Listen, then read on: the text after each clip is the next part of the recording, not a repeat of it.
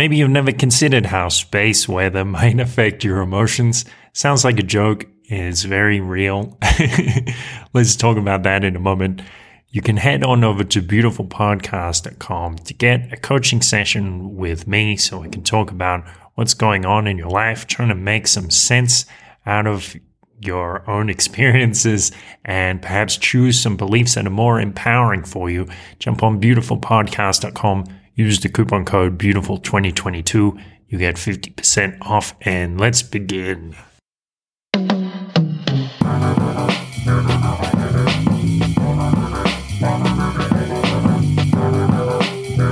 This is a beautiful thought. Welcome, beautiful thinkers. This is a beautiful thought. This is how your life is already wonderful. I'd like to talk to you about dense energy, crazy energy. There's a lot of it being flying around lately, and I've been noticing it myself. Sometimes I feel it like a deep stone in my belly, just sitting there, like like there's something very strange going on. Other times it circulates through my body, and I feel kind of powerful or strong. You know, so there's two well, there's actually several sides to, to this kind of energy that's that's floating around. Some people tell me that they feel paranoid. Some people are really concerned about a certain disease that, that might be flowing around and worried that, that that is somehow an existential threat to to their life. So there's all kinds of ways that this energy can manifest I mentioned it to my dear friend Luis Fernando Mises the other day, and he said, "Oh yes, there's a change in the Schumann frequency." I think he said something like this.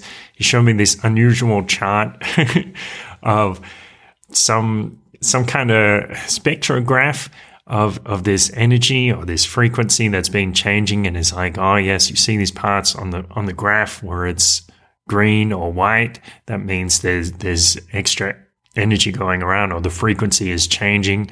Like, okay, I, I don't claim to entirely understand what, what that means. Something about the, well, the resonance of the earth is, is changing. There's also things that happen like solar flares. And when Luis mentioned this to me, I guess a couple of years ago now, at first I was like, hmm, that sounds a bit strange. Is this is this just some astrology thing? Maybe it's a little woo woo, or may, maybe it's a little more speculative. I don't know. So I looked into it. I remember I found this study from Russia talking about the effect of solar flares on admissions to mental hospitals.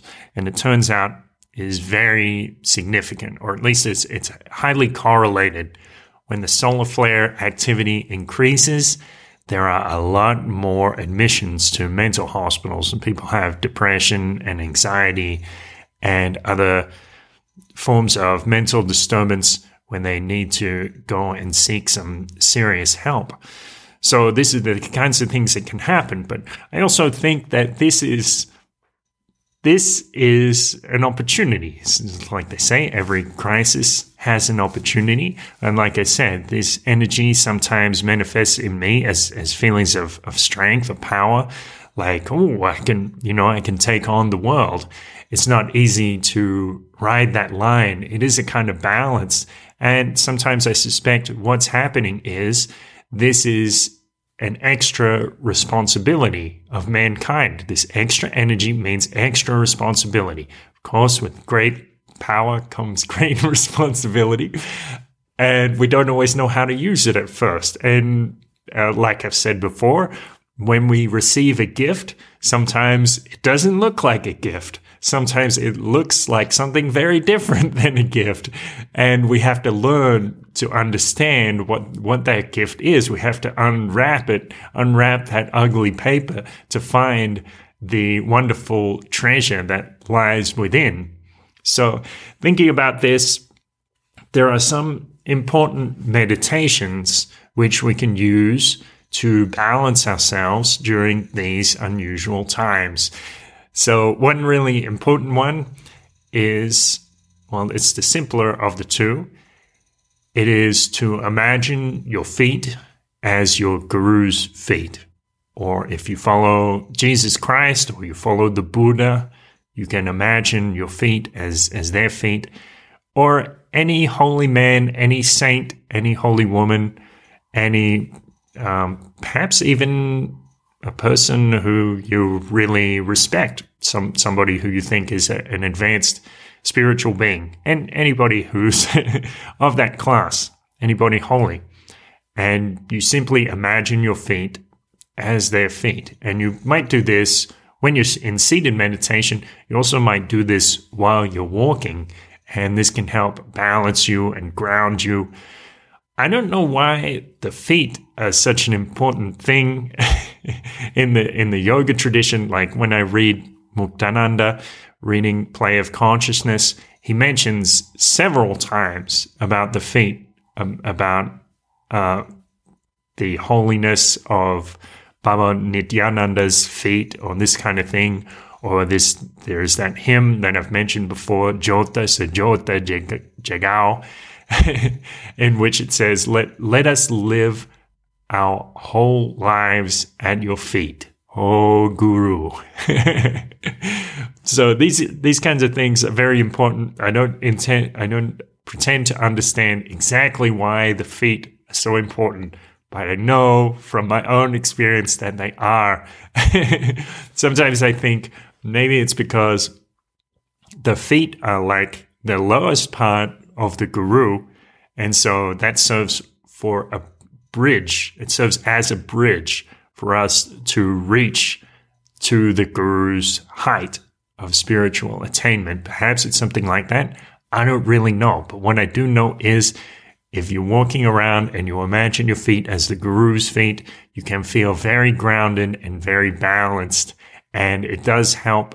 It's like you begin to change your feet. If your feet can be as a guru's feet, then the rest of your body starts to come into alignment with that as well. So if that if you have that nervous energy, excited energy, depression, heaviness in your stomach, it's solar plexus, your chest, then it's likely to start to flow a bit better.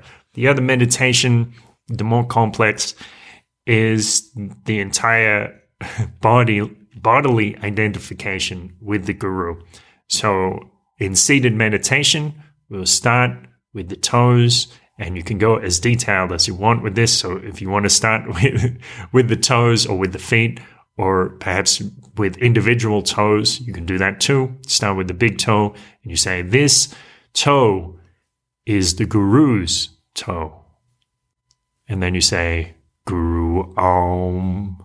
When you say this to yourself, you don't have to say it out loud.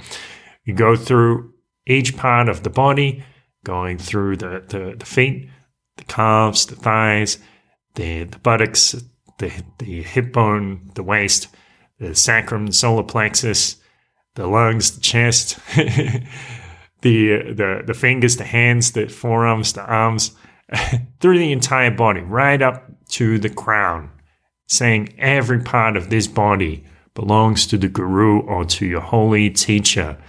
And this helps to I don't know how it works. I don't, like I said, don't pretend to know how it works.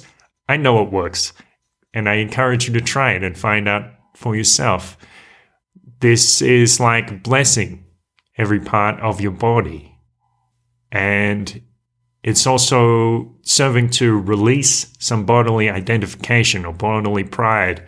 It's like whatever I have, is because of the grace of God. It's it's this kind of intention. but like I said, I really don't know how it works. I don't know why it works, and these things are probably beyond our comprehension in some ways, but they work. So please, please give it a try. If you feel that kind of energy, that nervous energy, paranoia, whatever it is, give it a try see what happens. See the heights that you might attain by bringing out the best of these new gifts. A beautiful thought.